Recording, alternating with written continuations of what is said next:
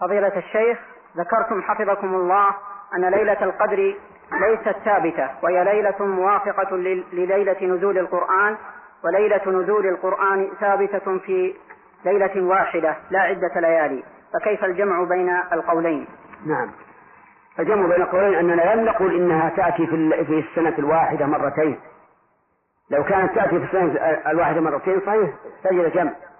لكن هي في السنة في سنة 13 مثلا في 25 في سنة 13 في 27 ما في تنافي. فالقرآن أول ما نزل نزل في. في ليلة القدر ولنفرض أنها في تلك السنة ليلة 27 في السنة اللي بعدها صارت ليلة 25 التناقض أنه لو كانت ليلة لو كانت ليلة القدر في ليلتين في سنة واحدة لكان هذا فيه شيء من التناقض. في أي في أي الليلتين نزل؟ لكن إذا قلنا إنها ليلة واحدة في الشهر لكن ربما تكون في الشهر في هذه السنة في ليلة 27 وفي الآخر في 25 فلا تناقض في ذلك.